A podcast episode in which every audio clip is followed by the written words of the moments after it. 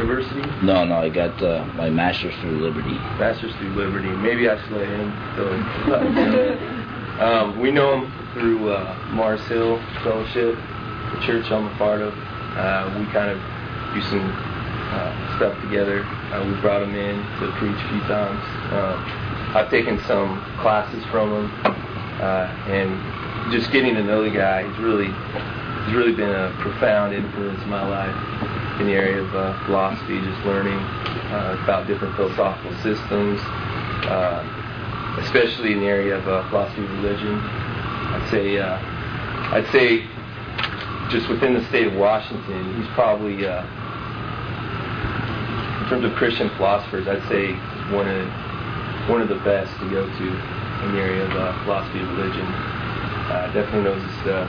Um, I just want to make some quick announcements about uh, next quarter. Uh, we're still trying to decide whether or not, um, or actually how we're going to uh, work the uh, Monday night meetings, but we are going to meet Monday nights, probably in uh, Terry Lander Hall at about 9 p.m. every Monday.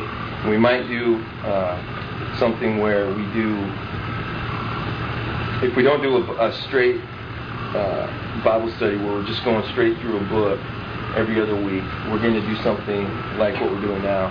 Open it up for uh, some philosophical discussion, uh, or maybe discuss some cultural issues, some uh, issues that, uh, political issues, whatever. But we're thinking about every other week, sort of rotating forums and uh, possibly having myself and Mark get up and just take questions from people and um, whatever it might be.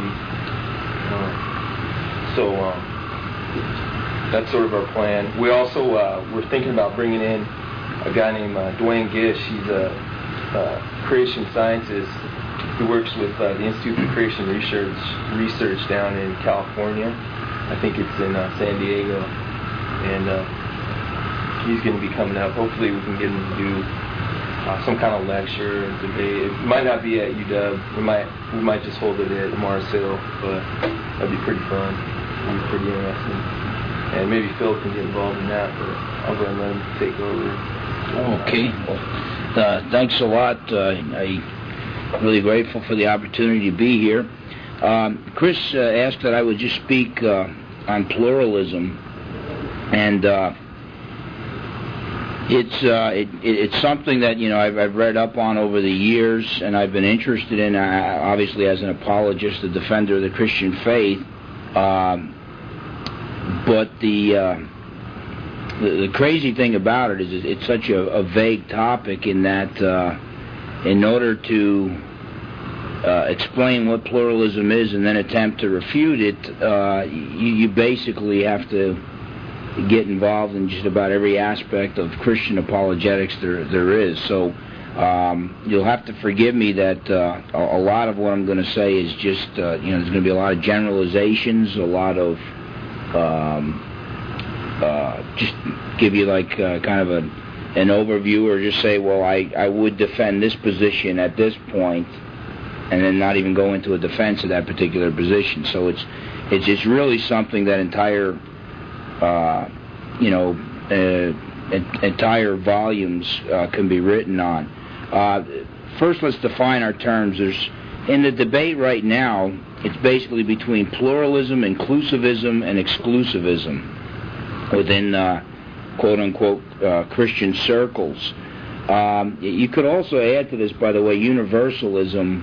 Uh, you'll see when I conclude this uh, uh, brief lecture that uh, the universal aspect has to be answered. Uh, Universalism teaches that everyone will eventually be saved, or even possibly everybody is already saved.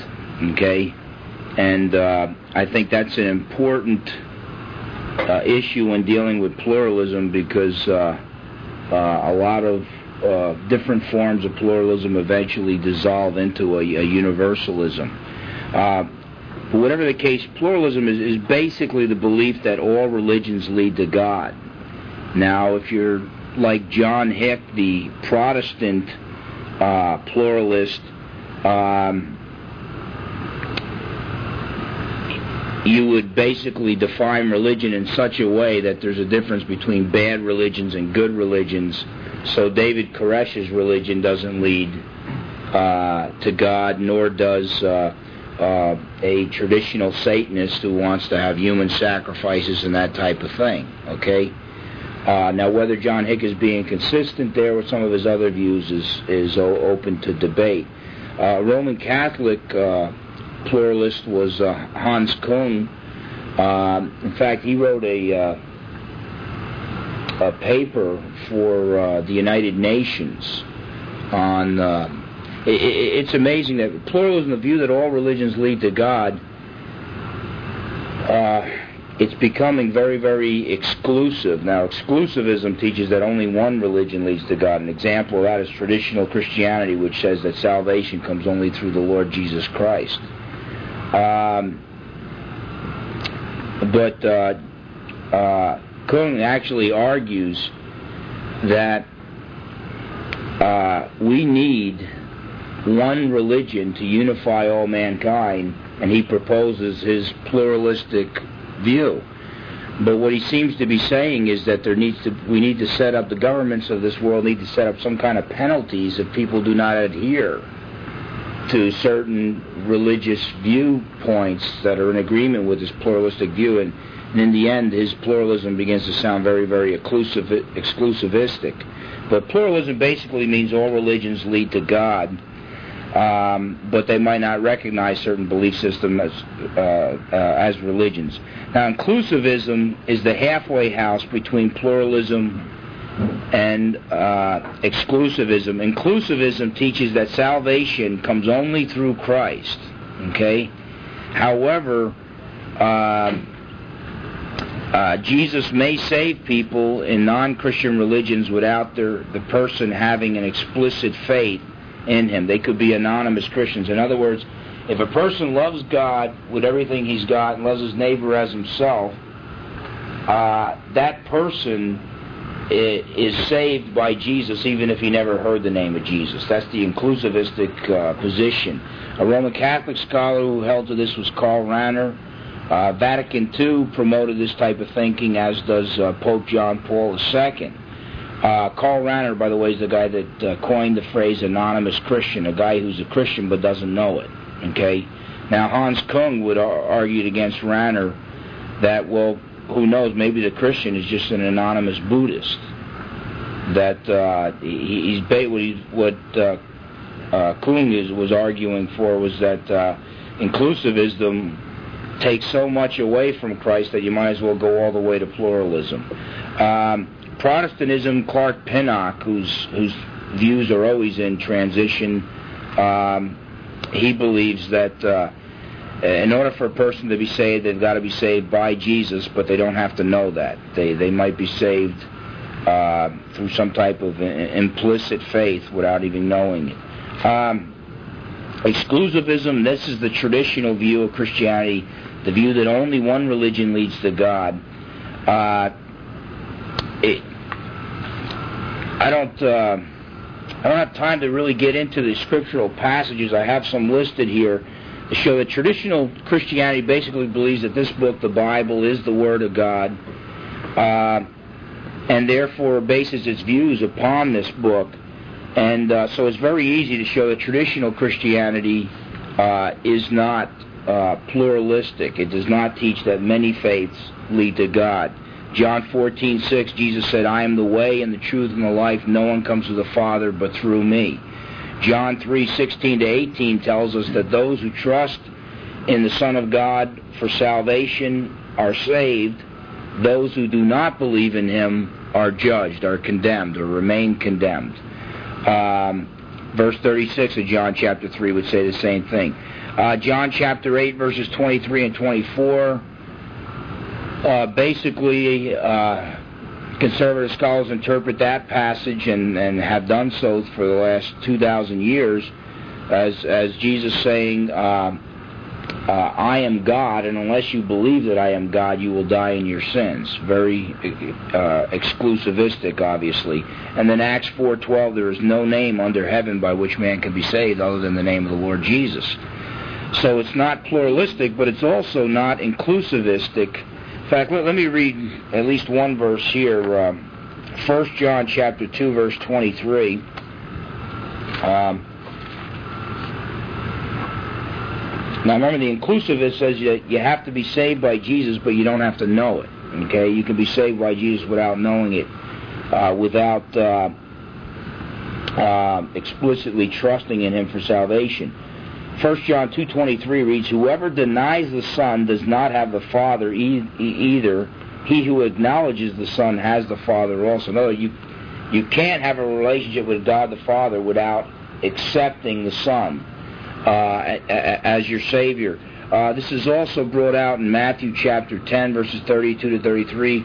Christ says, If you confess me before men, I'll confess you before my Father who is in heaven. If you deny me before men, I'll deny you before my Father who is in heaven. So Mahatma Gandhi, who uh, uh, refused to acknowledge the deity of Christ, um, would be a, a, a, clear case of someone being outside of what the Bible refers to uh, as salvation. Luke chapter 10, verse 16 says the same thing that uh, if you reject Christ, uh, or if you do not, not only if you reject Christ, does that show you're out, you're not saved, but if you don't accept them, uh, these passages define you as outside of the biblical uh, doctrine of salvation. Uh, now, modern Christianity, it, it, I argue that it's actually it's a new religion. It deserves a new name. When John Hick calls himself a Christian, uh, in actuality, he means something different than what the church has meant uh, by the term Christian for the last 2,000 years. Uh, it's basically a, it takes on a politically correct view of toleration, where um, and see thing, I, I am as a Christian, I do not want to see Buddhists or Hindus imprisoned, or Muslims or Jews imprisoned because they don't adhere to to the religious views that I hold to. So in that sense, I tolerate them. At the same time, if I really believe that Jesus said he that, that Jesus is God and that he claimed to be the only way to be saved, uh, then basically, you know, I would teach people you have to accept Jesus to be saved. And uh, but the politically correct view is that you can't tell anybody that they're wrong on these areas. Uh, but then five minutes later, you find uh, uh, the same people condemning the historic Christian view. So it's kind of like uh, they claim to tolerate all views, but then in the end they can't tolerate uh, traditional Christianity. But this modern form of Christianity rejects the uniqueness of Christ, his deity, that he is God incarnate, and rejects his resurrection, and uh, also rejects the inspiration and inerrancy of the Bible. In other words, they reject the Bible as being God's word totally without error. Uh, it rejects uh, salvation by God's grace alone, uh, through faith alone, in Jesus alone. So, so, so basically, you have a, a totally new religion. And so, uh, uh, when people like John Hick claim to be Christians, in actuality, uh, they're just promoting a new religion. In fact, it can be shown that John Hick's religious views are much more in line with traditional Buddhism than they are with traditional Christianity. Um, now, what I attempted to do there just put all the cards on the table. Now, as far as which card you pick out and say, well, this is the card that I uh, uh, that I adhere to, um, there, there's just not a, a, enough time to really get into this. So I'm just going to uh, run through this. But basically, it's the case for traditional Christianity. I think you can make a case for the existence of absolute truth. If we deny uh, the existence of universal, eternal, unchanging truth, uh, that denial itself would be, uh, you know, in other words, say there is no truth, if that statement is true, uh, then it would also have to be false. It's a self refuting statement. So there has to be some truth. Uh, that's just the way our minds work. That's the way things uh, are. that uh, we have to assume absolute truth just to communicate. Uh, also, we can argue for man's ability to know truth, uh, because the statement that man cannot know truth is a claim to know a truth, i.e., that man cannot know truth. Yeah. Um, could you please talk a little bit more about pluralism? Mm-hmm. Okay. As far as the well, the definition here, all Yeah. religions lead to God. Because Mhm. I had a different idea of what pluralism was. okay, and it may be used in another sense. That uh, wh- wh- what do you? What sense do you use it Well, you you put God with a capital G, assuming to one one God, which Mhm. is monotheism. Well, no, i i it's it's actually yeah. There- there's a you could probably slam me for a Freudian slip there. Yeah, there'd be no problem. I'd I'd admit to that. Uh, what I'm trying to do is uh, give a lecture on pluralism in 15 minutes, and uh, but basically all religions would lead to, you know, the Christian would call it uh, God. Uh, you might be able to say salvation. Uh, you know, obviously, if I threw in all religions lead to nirvana, uh, there would be some objection. So, so just just the fact, all I'm getting at is that all religions lead to some type of of salvific experience. It was sal- salvation, basically. Uh, I kind of had an idea of pluralism was just that your fundamental reality that there was more than one. and and that's that's a more of an, an epistemological, um, more in, in in the in the idea of knowledge and stuff. Yeah, and and, and that's uh, what I'm dealing with, and I don't know if, if this is along the lines of what you were were, were looking at. I'm looking at more of the pluralism uh, debate within uh, uh, Christian cir- professing Christian circles. Uh, but yeah, there are pluralistic views of reality which go hand in hand with uh, with, with this particular thing. In other words, uh, there's a sense where what you're talking about, your concept of, of pluralism, there's a, a sense where this leads to that, and that is an outgrowth of this. But there's also another sense where uh, what I'm talking about is uh, an outgrowth of that. So, but it's it's a whole different view of reality. In other words, there's there is a cause and effect relationship there. There is a relationship. Um, what the Christian means by God, really quick, is is that you know which is reality and which is true.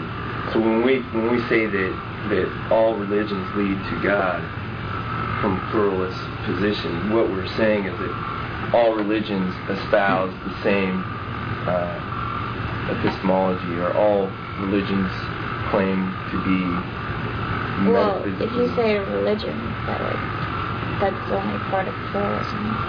Yeah, and then that's the, the, the part I'm dealing with. But yeah, there is a, there is a wider picture to pluralism. Mhm. Um, but uh, at this particular point, I'm not.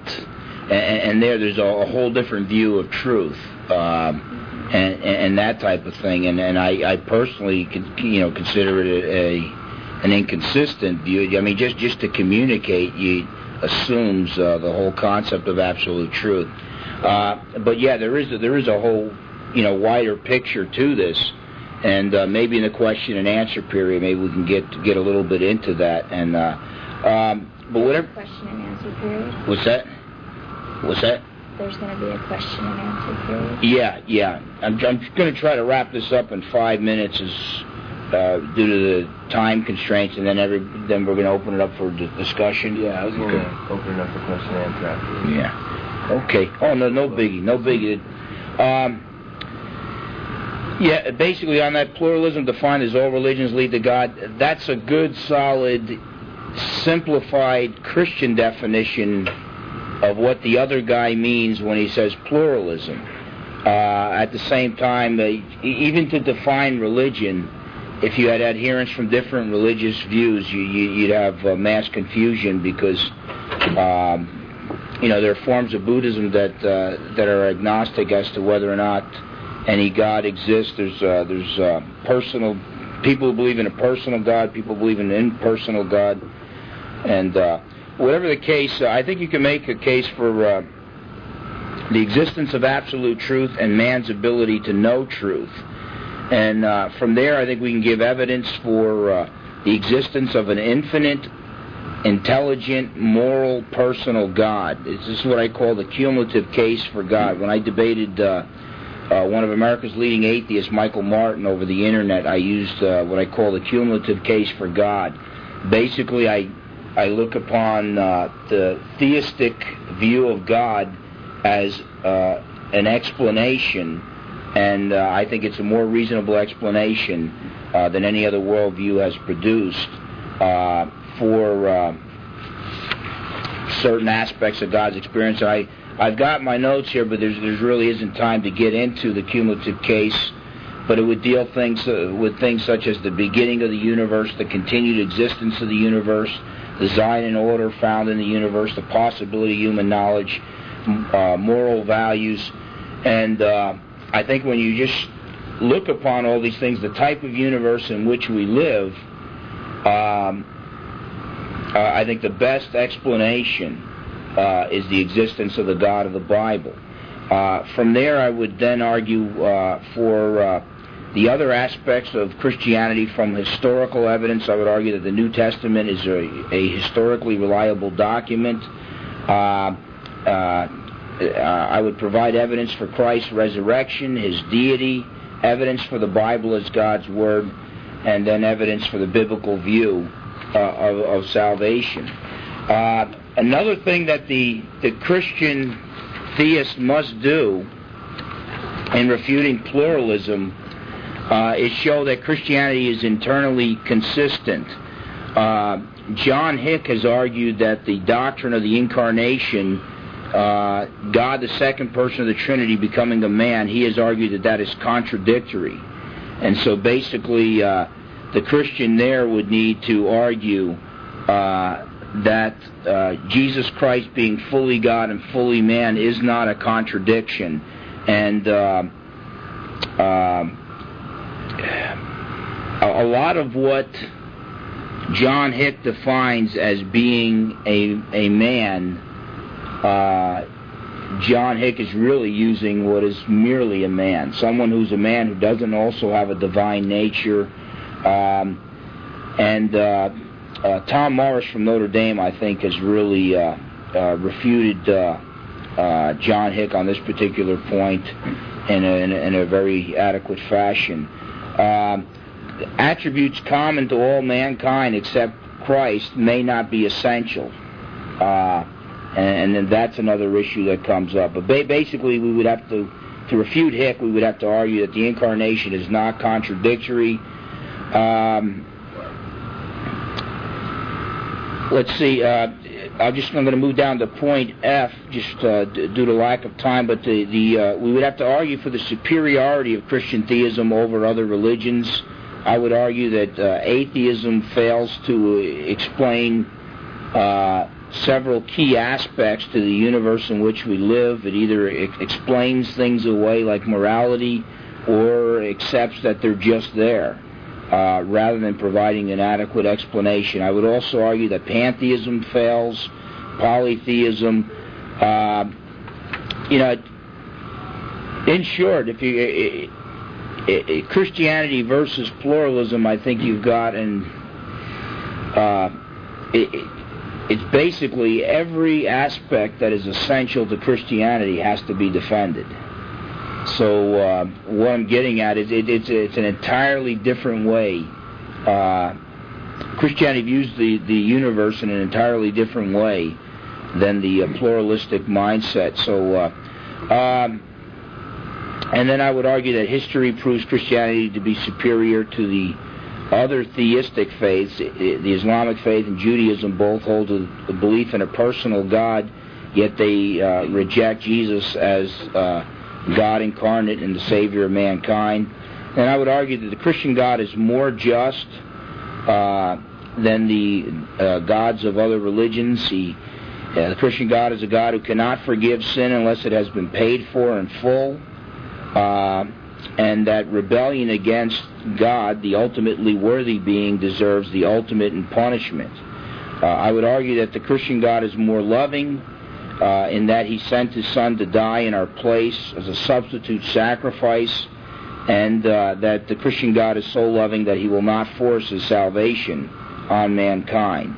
Uh, I would also argue that the Christian view of salvation makes more sense because you have uh, the limited man not able to reach the unlimited God on his own. Therefore, salvation must be the work of the unlimited God. And finally, I would close uh, with this uh, uh, another point on the failure of pluralism is that plur- pluralism is either going to teach that everyone will eventually be saved or it's going to teach no, some people won't be saved. Now, if it has this universal aspect and teaches that everybody's going to be saved, then I, I really don't think that there's any incentive to choose pluralism. Because even if uh, an exclusivistic religion like Christianity saves, uh, why choose pluralism? Just in case, the, just in case the exclusivistic religion might might be the only religion that saves, people need, should look into the exclusivistic religions, just in case. I mean, because uh, even if you end up in, a, in an exclusivistic religion and pluralism is true, you're going to be saved anyway. Uh, but if it doesn't have this universal aspect, if it doesn't, uh, if it teaches that no, you have to be a pluralist in order to be saved, then pluralism uh, becomes just another exclusivistic religion. Okay, so I, I think there's a dilemma there uh, for pluralism uh, in the uh, religious sphere. but that's that's about all I have, and I know that was really fast, and it's it's it's, it's impossible to do a a real in-depth job, even if uh, even if uh, you know we had several hours to discuss this issue.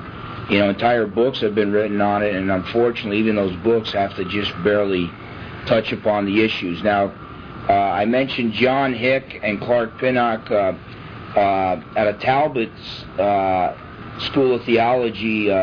Douglas uh, uh, is probably the foremost defender of Christian exclusivism. By the, by the way, a lot of Christian exclusivists are now calling themselves uh, particularists, which really confuses me because it sounds so much like pluralist that uh, I rather just call myself an exclusivist, even though it's a bad word in, in politically correct circles. But that's about all I have. So, uh, if you have any questions, I'd be more than willing to uh, uh, to, to try to respond to those questions and and uh, Mark and Chris, if uh, if there if you want to jump in at any time, go, go right ahead. If there's a question that. Uh, Why don't you go ahead and start since you had some questions? Oh, it was just about this thing here. Go ahead. No, you can start. Well, what, what was your question? It, were you asking uh, whether or not this pertains to some metaphysical issues or some epistemological issues mm-hmm. concerning truth or reality. Well, it's going in depth into how why it's refuting pluralism. And I thought this was to talk about what pluralism is. Mm. So you spent little time on talking about pluralism and all of that, mm. what you're refuting, but I need a more in-depth picture of what there is to refute. Yeah, and, and, and basically, where is I know, I know that you mentioned that. Uh, uh, how would you define pluralism in the uh, uh religious setting? And and uh, and um, do you, uh, for instance, the Christian says that a person can only be saved through Jesus. You can't be saved apart from Jesus. Do you agree with that? No. Okay, and, and wh- why not? Um, uh, why not? Now, I'm just basically what I'm, what I'm trying to get from you is uh, do, do, you, do you consider yourself, religiously speaking, a pluralist?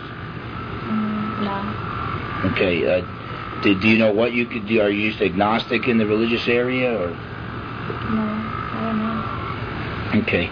Yeah, and I'm just and I'm just trying to. Um, pluralism, I have to say it leads to God. Mm. I mean, I remember talking about pluralism just briefly. I haven't really gone into that much into depth. But at best, they would substitute a God for the word substance. Yeah, even beyond that, even I can I can even see difficulties with uh, defining it as that. Like all religions lead to a God. Uh, it, it would probably would have been better if I would have put all religions lead to salvation, but there would still be objections there. See, and, and the problem is, is uh, not only with defining what pluralism is, because there's so much diversity within the different religions, but there's really no even agreed upon definition of what is a religion. Uh, so uh, uh, usually they you define like I think the vaguest definition of a religion that I've heard in uh, philosophy of religion circles is that it's it's uh, uh, basically a some knowledge of the transcendent and uh, uh, basically man's uh, attempt uh, to reach some form of communion with the transcendent, that which transcends our earthly experience. So, so uh, basically, uh, you're not going to have a whole lot of agreement on even what the word religions mean, and and I'm, I'm also not intending this particular, you know, I don't. Uh, I think a guy who's open to Christianity very rarely can you lead that particular guy to Christ in 20 minutes. Um, but to come at with two totally different worldviews in a small amount of time, I'm just basically showing what what pluralism, what uh, what kind of issues it raises within the, the historic Christian worldview.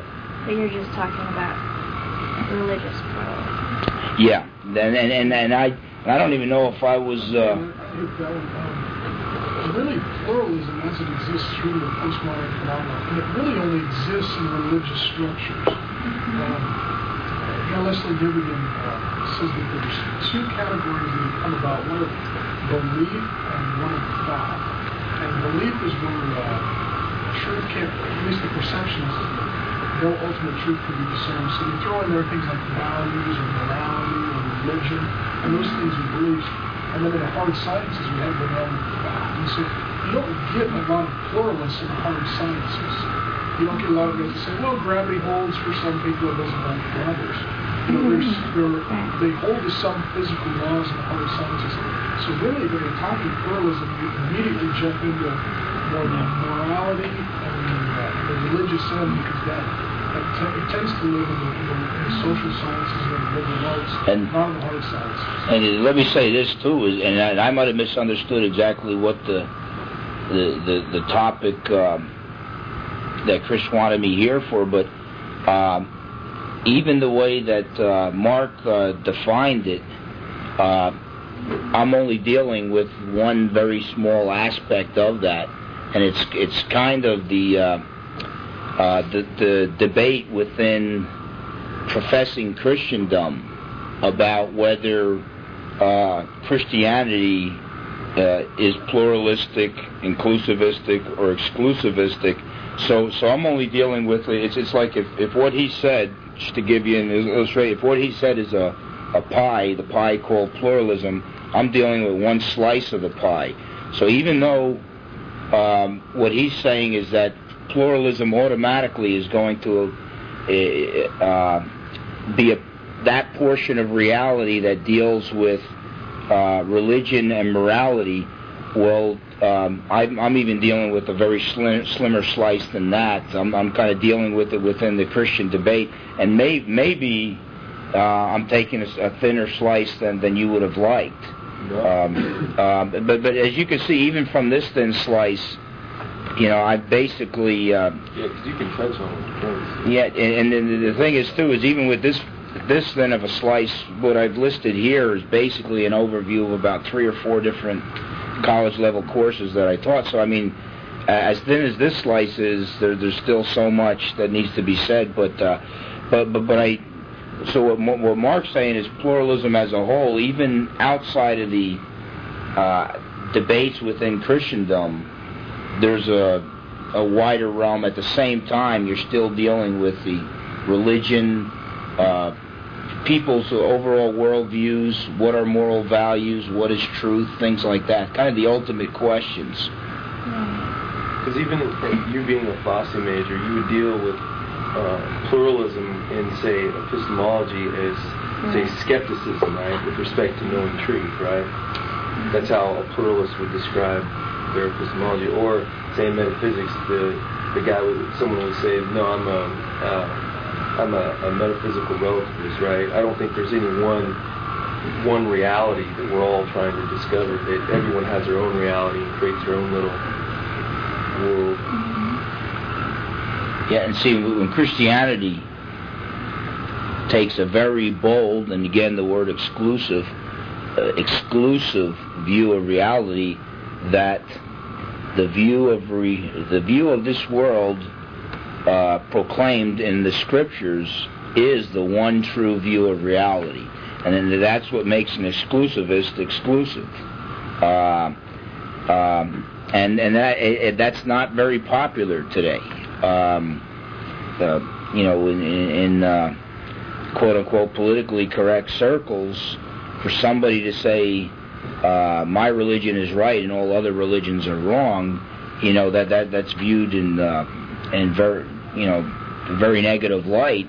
At the same time, that is the historic Christian position, and uh, and so what I try to respond to today is just how the how the Christian needs to respond to that within professing Christendom. Now, once you step outside of professing Christendom, uh, for instance, with, with Clark Pinnock, uh, uh, if I was debating Clark Pinnock today, the whole debate, the entire debate, could possibly uh, stem from the scriptures themselves, because Clark Pinnock uh, professes to believe that the Bible is inerrant and is the inspired Word of God.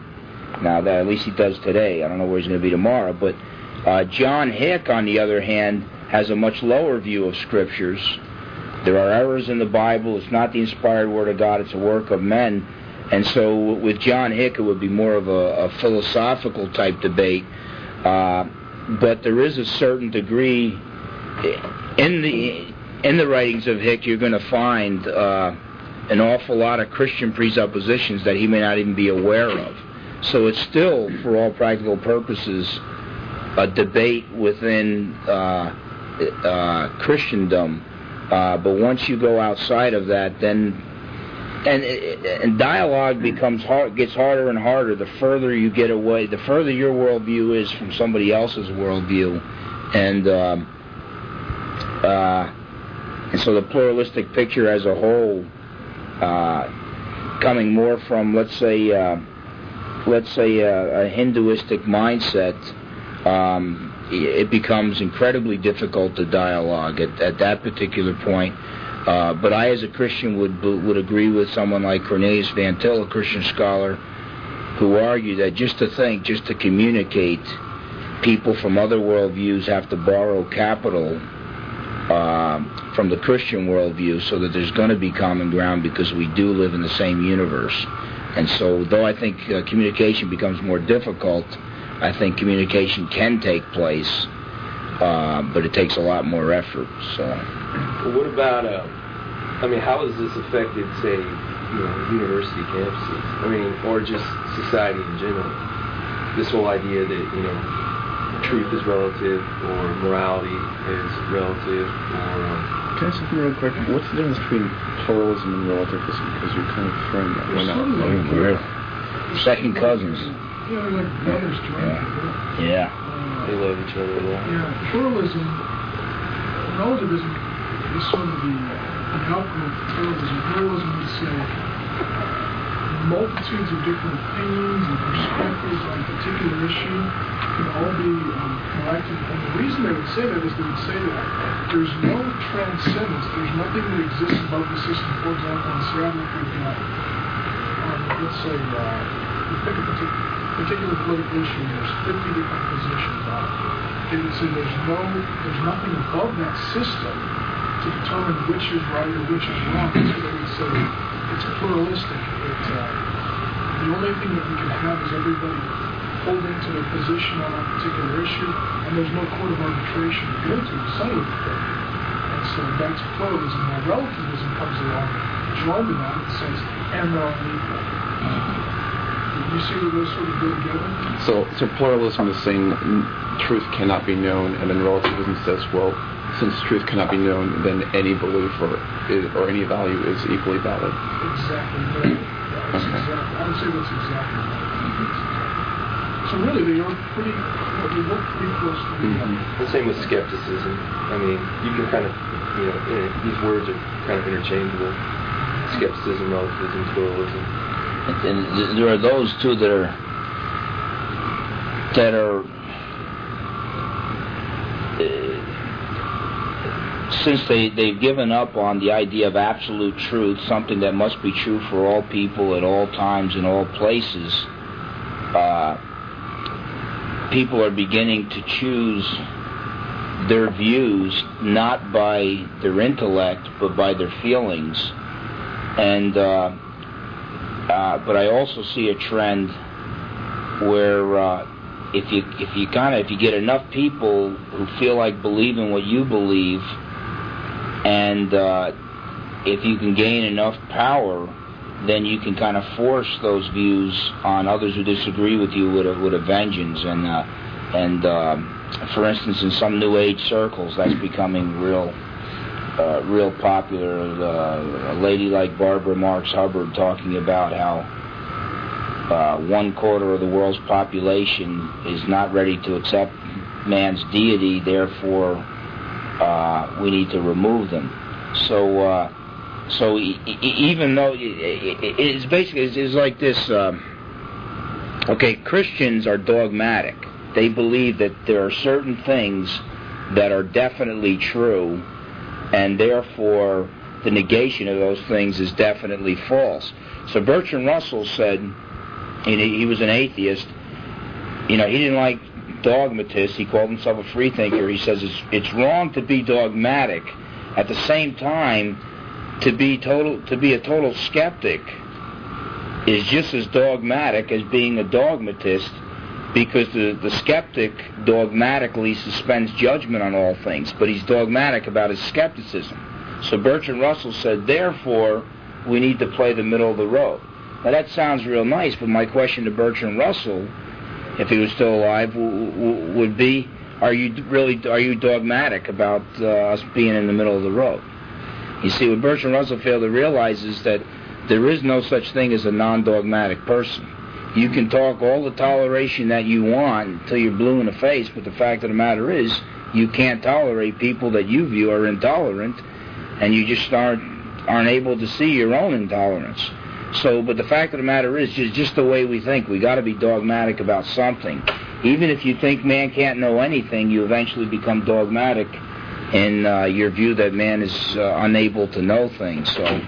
Um, but I think that's just the way truth is. I think that's just the way uh, man's uh, intellectual processes are, that we think and we communicate in terms of antithesis. Some things are true, the negation of those things are false, and uh, we can pretend that we reject absolute truth. But uh, even to deny the existence of absolute truth, we have to uh, actually affirm uh, its existence. get some questions. I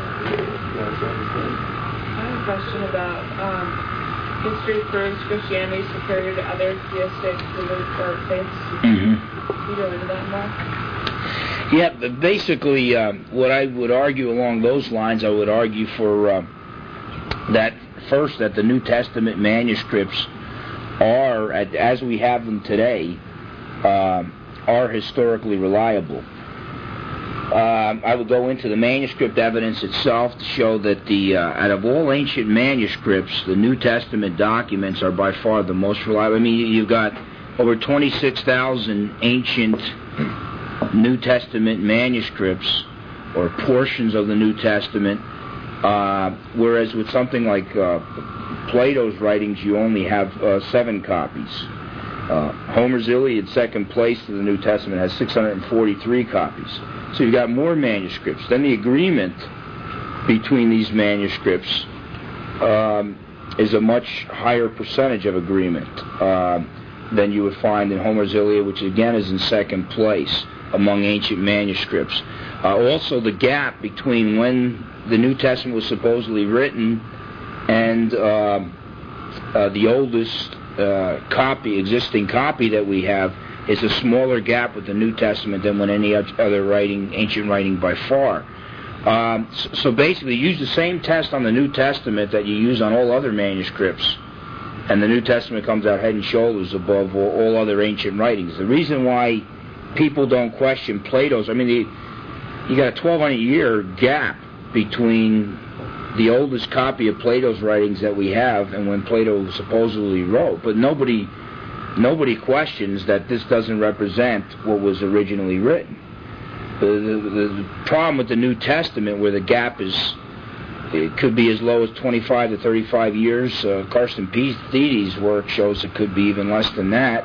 Um, but basically, with the uh, use the same test, and the New Testament is by far superior. But the problem is uh, the New Testament uh, makes s- certain truth claims that if they are in fact true, it's going to cause a drastic change in our lives. It's going to cause us to bow before the Lord Jesus, accept Him as Savior, come off the throne of our lives and admit that we better get with God's program because He's in charge. So it's a very convicting message, and um, and so I think that's why it, it, it, uh, Christianity's been questioned, not because of any historical evidence against it. But beyond that, you can go to the writings of the the pupils of the apostles. Now, the they're called the apostolic fathers. The fathers they were the leaders in the early church.